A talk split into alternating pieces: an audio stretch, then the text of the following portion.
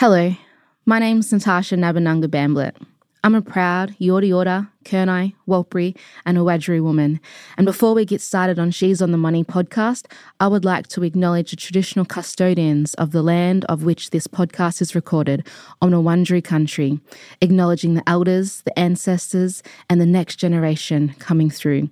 As this podcast is about connecting, empowering, knowledge sharing and the storytelling of you to make a difference for today and lasting impact for tomorrow. Let's get into it. She's on the money. She's on the money.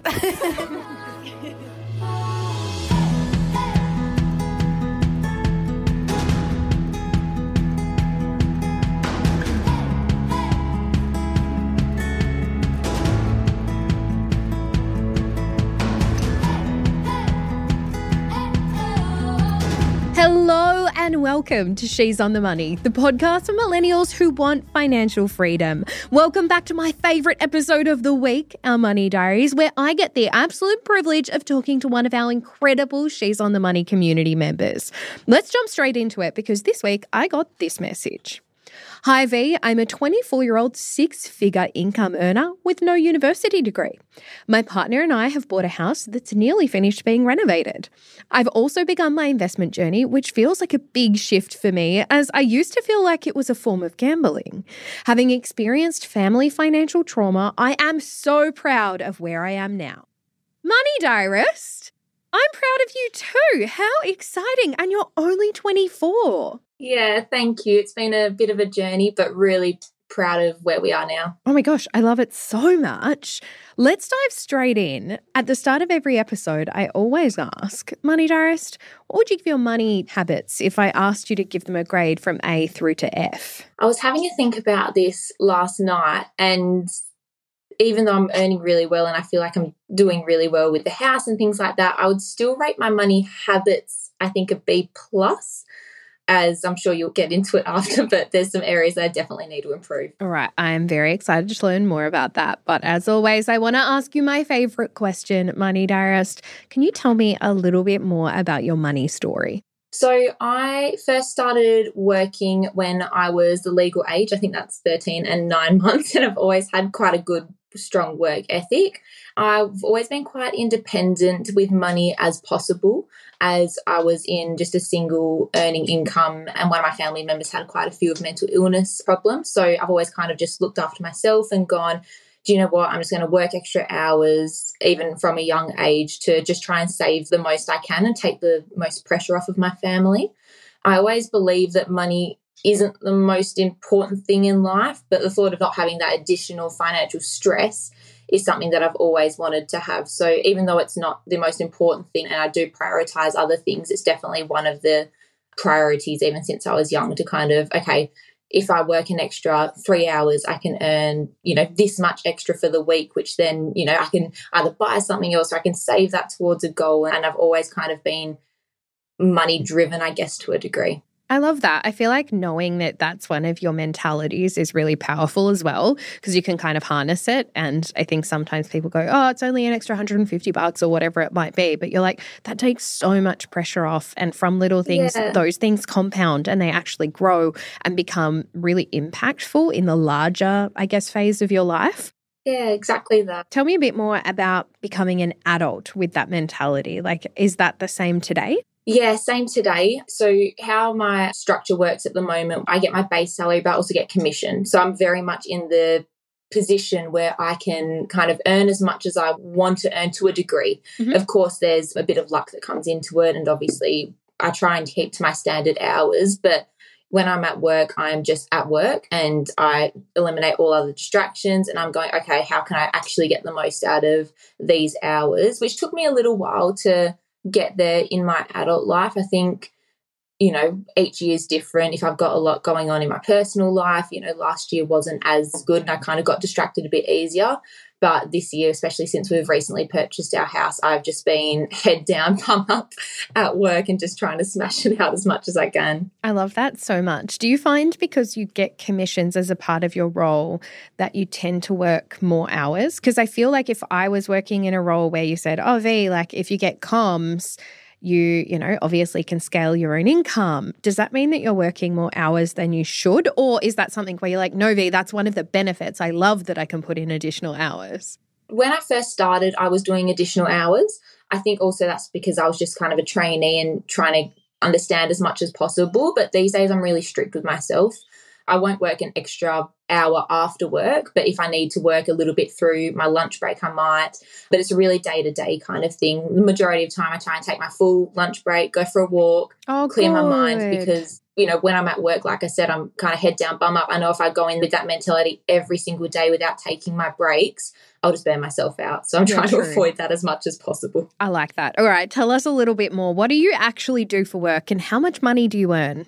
I've worked in recruitment and I've done this for the last 3 years. My salary is very much commission-based. So last financial year, I'm so proud to say that I earned $105,000 plus super. Cracked the six figures. Yeah. Oh, my gosh. It was the best feeling ever when I saw my financial statement at the end of the year. I was like, oh, I was so happy. Killing it. Oh, it felt so good. And that's on a base salary of $75,000 plus super. So that additional what, 30,000 is in my commission. When you say base salary, sometimes these things are different from, I guess, company to company. I know that if you're in real estate and you get paid a base salary, the expectation is that you kind of pay back your base salary and then you earn on top of that. Is this just you get $75,000 as a base just for turning up to work and then anything above and beyond that is cream? Or tell me a bit about how the comms structure works.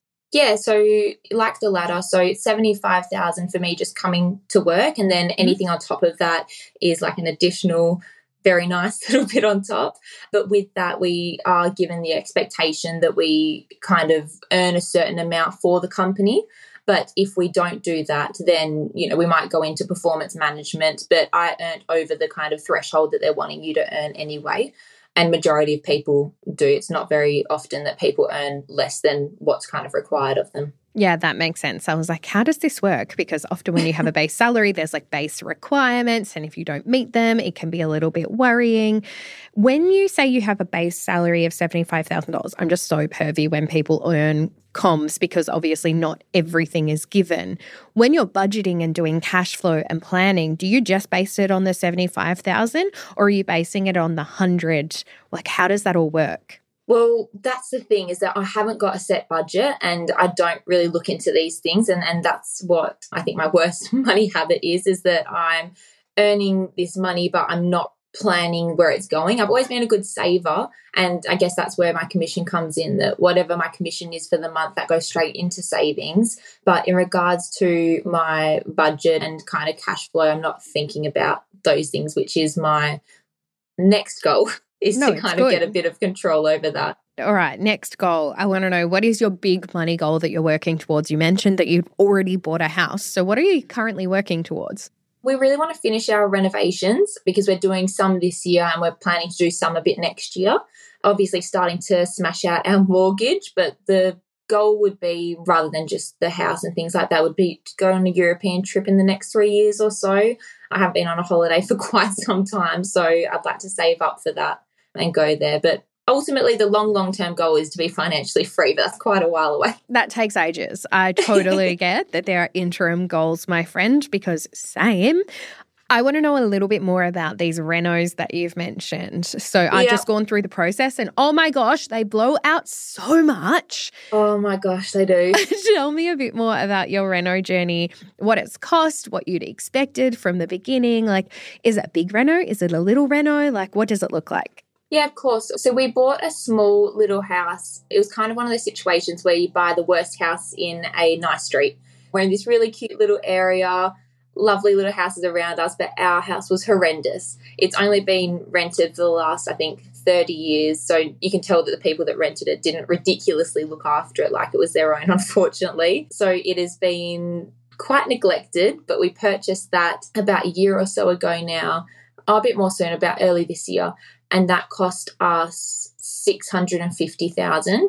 And then because we were doing the renovations, we only put the 10% deposit down instead of a full 20%. So we had that extra 10% deposit to put into the renovations, which hopefully once these are all done, which we're putting about $60,000 in this year, then we can refinance and hopefully have more equity in the house. Oh, love. How did you work out that 60 grand worth of, I guess, renos was going to work out for you? Like, did you go, to Bunnings and look at all the kitchens, or were you online, or like, where did you start? Because I found it so overwhelming. It was so overwhelming. We started mostly by getting quotes from people who do renovations just to see how much it would cost for them to do it plus the labour, because then if that's kind of at the absolute maximum of our range, then we kind of know what to stick to roughly. So we made sure that all of our quotes had a breakdown for kitchen, living space, paint, absolutely everything. We made sure they had that breakdown, and then it was just online, having a look, reading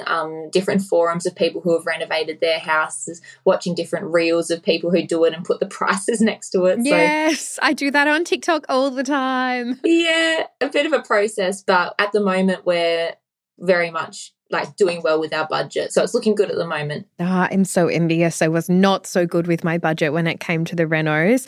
Let's go to a really quick break, because on the flip side, I want to know a little bit more about that budget and also about your debts and investments, and to break down that bad money habit you mentioned just before. Don't go anywhere, guys. All right, Money Diarist, we are back, and I'm so pervy on your reno journey. Obviously, when you are, buying your first home, there's not always a lot of room for investing and doing stuff on the side. But I do want to ask anyway, do you have any investments? If so, what are they? Yeah, I do have a few investments. I have my superannuation, which I've slightly increased my risk profile for, because I didn't realise until this year that you could actually change your superannuation risk profile. You can, and everyone should review it. Yeah, so I've actually made that a little bit more aggressive, considering that I'm only 24 at the moment. I've got a long way to go, and hopefully it'll even out and should be fine over time. Love. I also have a Raise account and a Spaceship account, which have about $2,000 spread across them. I started them when I started listening to the podcast, so they're going well. I love this. Yeah, and I have a share scheme with the company that I'm working for, where they contribute $100 a month from my paycheck. And then I've also started dabbling in the share market myself. So I have 5 investments at the moment, some blue chips, some on a little bit more of the riskier side, which add up to around the $8,000 mark. Ooh, look at you go. Yeah, something I'm so proud of, because this was a huge step for me. I always saw investing as more of something gambling. I was never educated on it ever.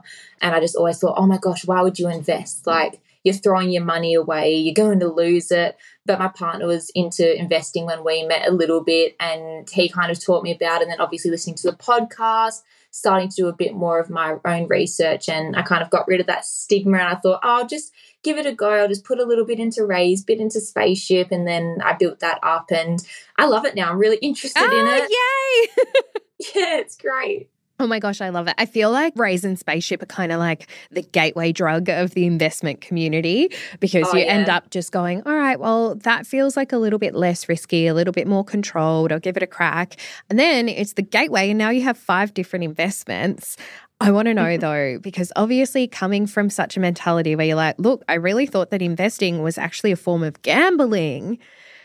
Education is the key here, but how did you then start to pick those 5 investments? What made you confident enough to pull the trigger and put money in it? Because $8,000, that's a lot of money. It is a lot, actually. For the blue chip ones, I just knew companies that I've heard of a lot that I felt were quite stable, did some research into it from the investment side, and I felt comfortable with them. For the ones that were on the little bit more of the riskier side, there's a couple people at my work that are really, really into the share market, and they kind of throw around tips between each other. And this is when you're like, let me in. I want to hear your tips. Exactly that. But I wasn't telling anyone that I was kind of into it at the moment, because I've had that little bit of a stigma. So I was a bit worried. So I was just like, oh, I'll just listen and see what happens. And then they were talking about it. And one day I was like, I'm just going to try. And if I lose money, I lose money. If I gain money, I gain money. I just want to give it a go. At this point, I had my blue chip, so I was feeling confident. Obviously, listening to the podcast, I understand that it's going to be up and down. It's not going to just keep being up for the duration that I have it, and I don't plan on taking anything out anytime soon. So I gave it a go, and one of them worked a bit more than the other, but I feel really confident now that it's not gambling, but I feel really confident now, you know, looking into other stocks and going, oh, I might put a little bet on that and just see what happens, or this is a bit more of a safer option. I'll put a bit more money into that. And yeah, I completely flipped my mentality there. I love it. I think it's so good because so many people do feel that way. And then it's really about education and exposure that makes you understand how it actually all works. You go, wait, this is really different. This is actually about wealth creation and creating financial freedom. I have another question about investing just because I'm so pervy. So I apologize, but I'm not that sorry. When you did decide to pull the trigger, you bought your blue chip stocks first. How did you pick a platform to invest on? Like, what did you pick and why did you pick it and why did that make the most sense for you? I went with CommSec, and that's only simply because my partner had invested in CommSec. I didn't really look into which platform too much. It's just I knew he was with it. I knew a couple of the people from work were in it. They were with a couple others as well, but I just thought, okay, I'll just... This works. It makes sense. Tried and true. Some other people have done it. So therefore it can't be that bad. No, I love that. I always ask because there's always a reason why someone picked their platform. It's not, oh, V, yes. So I Googled it and I looked at this chart and it compared it. And so I picked off that. There's always like some other reason that people are like, oh no, I felt comfortable with this. And I just love hearing it. Yeah. I bank with Commonwealth as well. So I was kind of like, oh, okay. That's fine. Yeah. Easy. All right. I want to know now about debt. You mentioned before that you purchased your home for $650,000, but I want to know, what debt are you in? How much and how does it break down?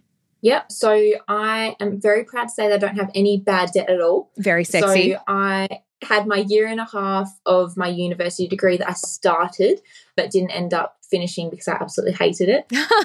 I paid off that HECS debt. That was kind of my main financial goal before the end of financial year just gone, because I understand that it was going up the 7% with inflation. I was like, I do not want to keep paying this off. So you're here telling me like, hey V, 24, earn six figures, have no HECS debt. You also have a mortgage, paying for my renovations, going to Europe. I love this. I'm obsessed. Yeah, I think sometimes I don't give myself enough credit. I get a bit of imposter syndrome sometimes. So I'm like, here to be your like official personal hype girl. I'm like, get it, queen. This is the best ever. I just struggle to kind of like, it sounds great in my head, but it doesn't.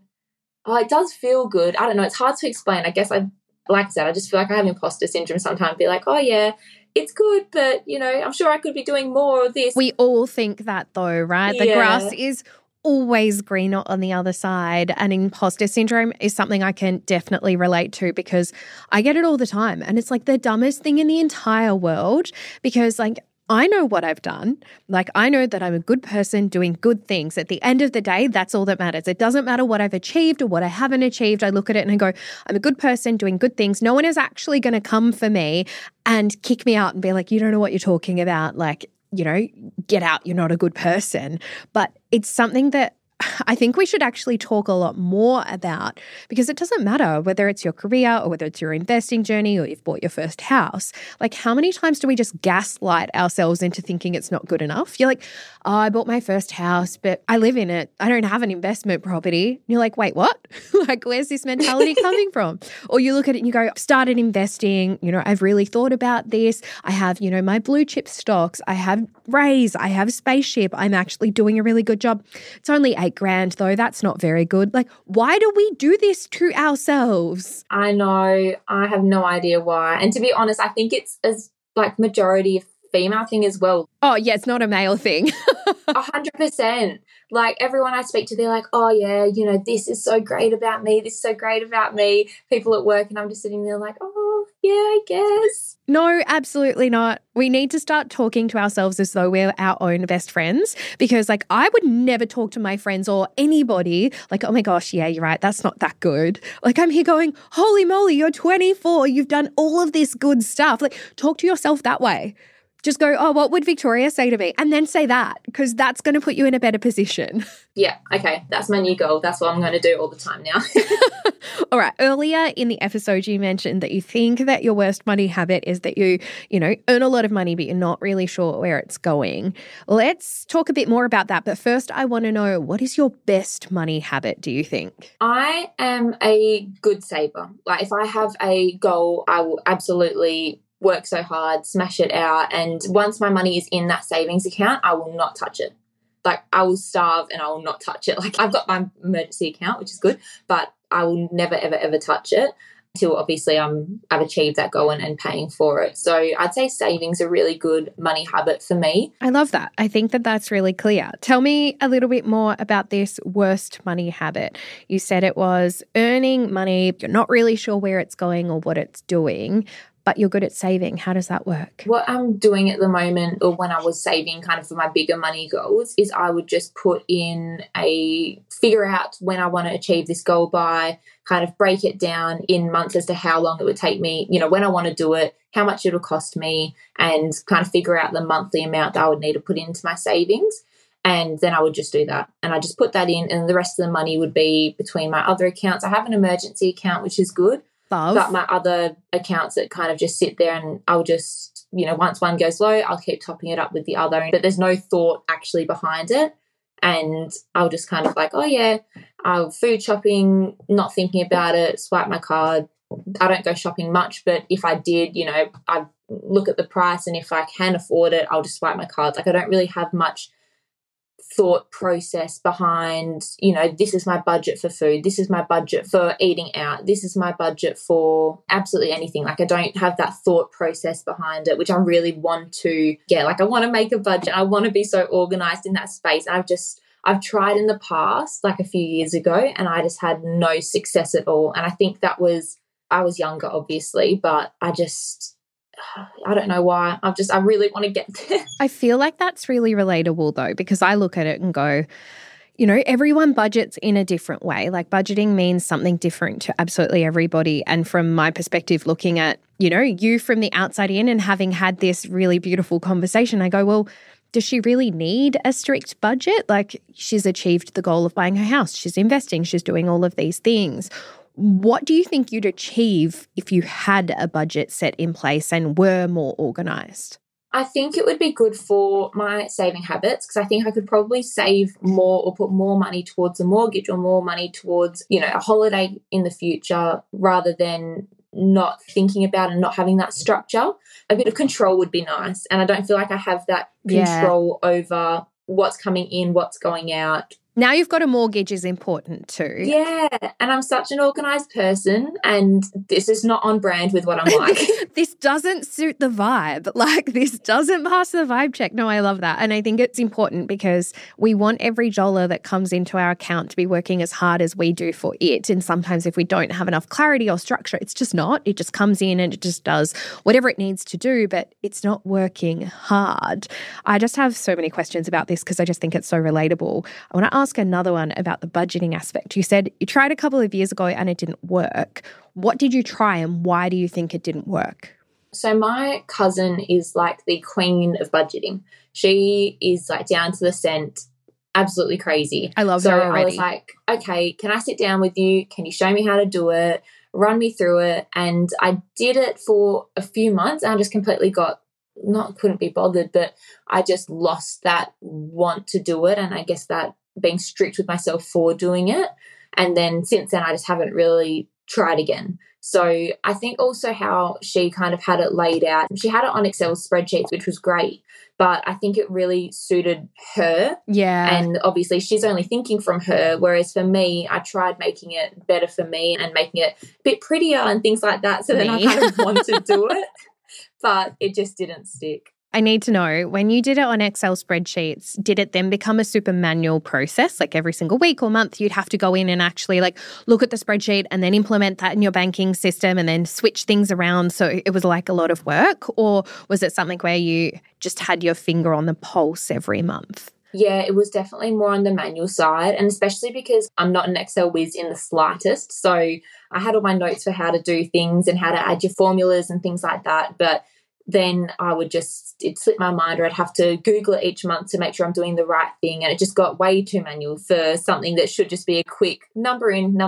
I totally get it. Like, obviously you're not in this situation, but I have ADHD. So if it becomes a manual process, it's not happening. Like, I won't do it. Really. It has to be taken off me. I don't often do this, but I'm going to gift you my budget and cash flow masterclass or the new money masterclass, because it is all automated. And if you're not a spreadsheet girly, I was explaining it to someone the other day and they were like, I don't get Excel or, you know, Google Sheets V, like it doesn't work. I'm like, it's actually kind of like a software inside Excel that I've built, because I am a spreadsheet girly and I am a nerd. But what you do is you put all of your budget in and then it tells you what you need to automate in your banking system. So you just set up direct debits and you just reflect your budget in your direct debits. And then your job is to just like check in every month, make sure that, you know, if there's a new expense that you forgot about, that's included. But like that's the extent of the budgeting, if that makes sense. So I can't wait to hear what you think of it, because I think it's going to really, really work. And I think thank you so much. No. I just think after this conversation, I'm like, this is going to work so well for you. I'm going to give it to you. I'll also pop a cheeky little discount in the show notes for anyone who wants to join as well, because obviously if I'm talking about it, you might go, "Vee, like, what about us?" I just think it'll work so well, especially because I was like, oh, like, why didn't it work? And you can like share it with your cousin. I'll allow that. I think that's fair, because I think she'll be really impressed if she's a spreadsheet girly like me. But last question I've got for you. Obviously, you said that your money habits are a B+, and, you know, you really want to work on your budgeting. But from my perspective, you're already killing it. After this conversation, do you think you're still a B+?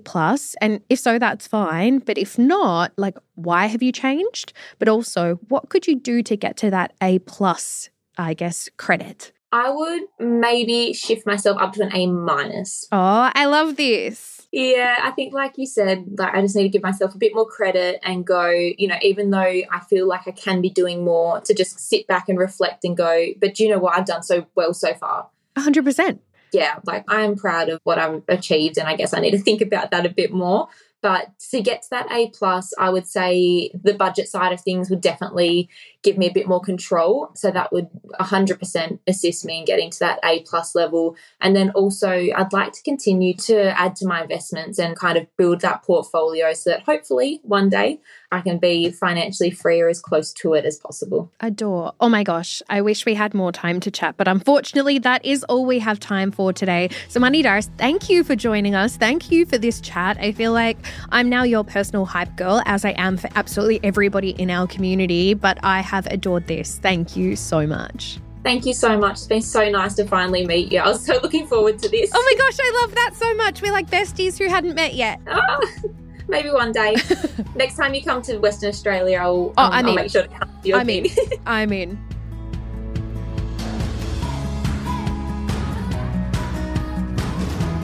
The advice shared on She's on the Money is general in nature and does not consider your individual circumstances. She's on the Money exists purely for educational purposes and should not be relied upon to make an investment or financial decision. If you do choose to buy a financial product, read the PDS, TMD, and obtain appropriate financial advice tailored towards your needs. Victoria Devine and She's on the Money are authorised representatives of Money Sherpa Pty Ltd, ABN 321649. 27708, AFSL 451-289.